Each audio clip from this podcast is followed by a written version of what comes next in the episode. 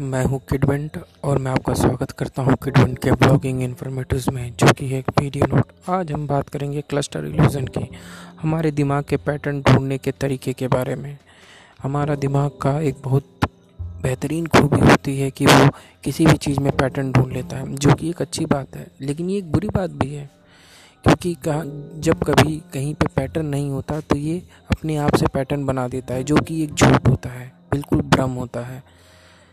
जैसे कि stock market का उदाहरण लिया आप में से बहुत लोग स्टॉक मार्केट में इन्वेस्ट करते होंगे। स्टॉक मार्केट में क्या होता है? प्राइस ऊपर नीचे फ्लक्चुएट होती है, जिसका कोई पैटर्न नहीं होता और रैंडम होता है।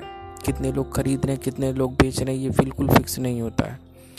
लेकिन दिमाग के पैटर्न ढूँढने के आदत की वजह से आपको उसमें एक पैटर्न दिख जाता है कुछ दिन नोटिस करने तक।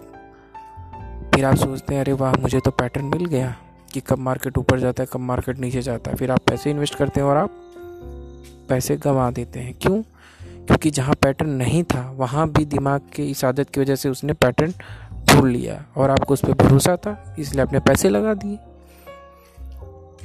तो इस जानकारी का हम क्या करें? ये जानकारी इसलिए जानना चाहिए ताकि आप अपनी इस आदत का फ़ायदा उठा सकें और इससे होने वाली गलतियों से बच सकें। अगर आपको भी ऐसी कोई पैटर्न दुनिया की किसी भी चीज़ में दिखता है तो पहले उसे क्रॉस वेरीफाई करिए।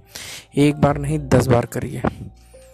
जब क्रॉस वेरीफाई हो जाए कि हाँ ये पैटर्न सही है, तब आगे बढ़िए। नहीं तो ये आपके इसी दिमाग की बेवकूफ़ी का नतीजा हो सकता है और यही पैटर्न ढूँढने का तरीका आपको बड़ी मुसीबत में डाल सकता है। तो आज के लिए बस इतना ही। मिलते हैं अगले पॉडकास्ट में। आप मेरे यूट्यूब चैनल को सब्सक्राइब करके इसी तरह की साइकोलॉजिकल और फाइनेंशियल ट्रिक्स एंड टिप्स पा सकते हैं सिर्फ़ सात मिनट पे। वो भी डेली आप मुझे इंस्टाग्राम पे फॉलो कर सकते हैं। इस पॉडकास्ट को लाइक करिए फॉलो करिए। Bye bye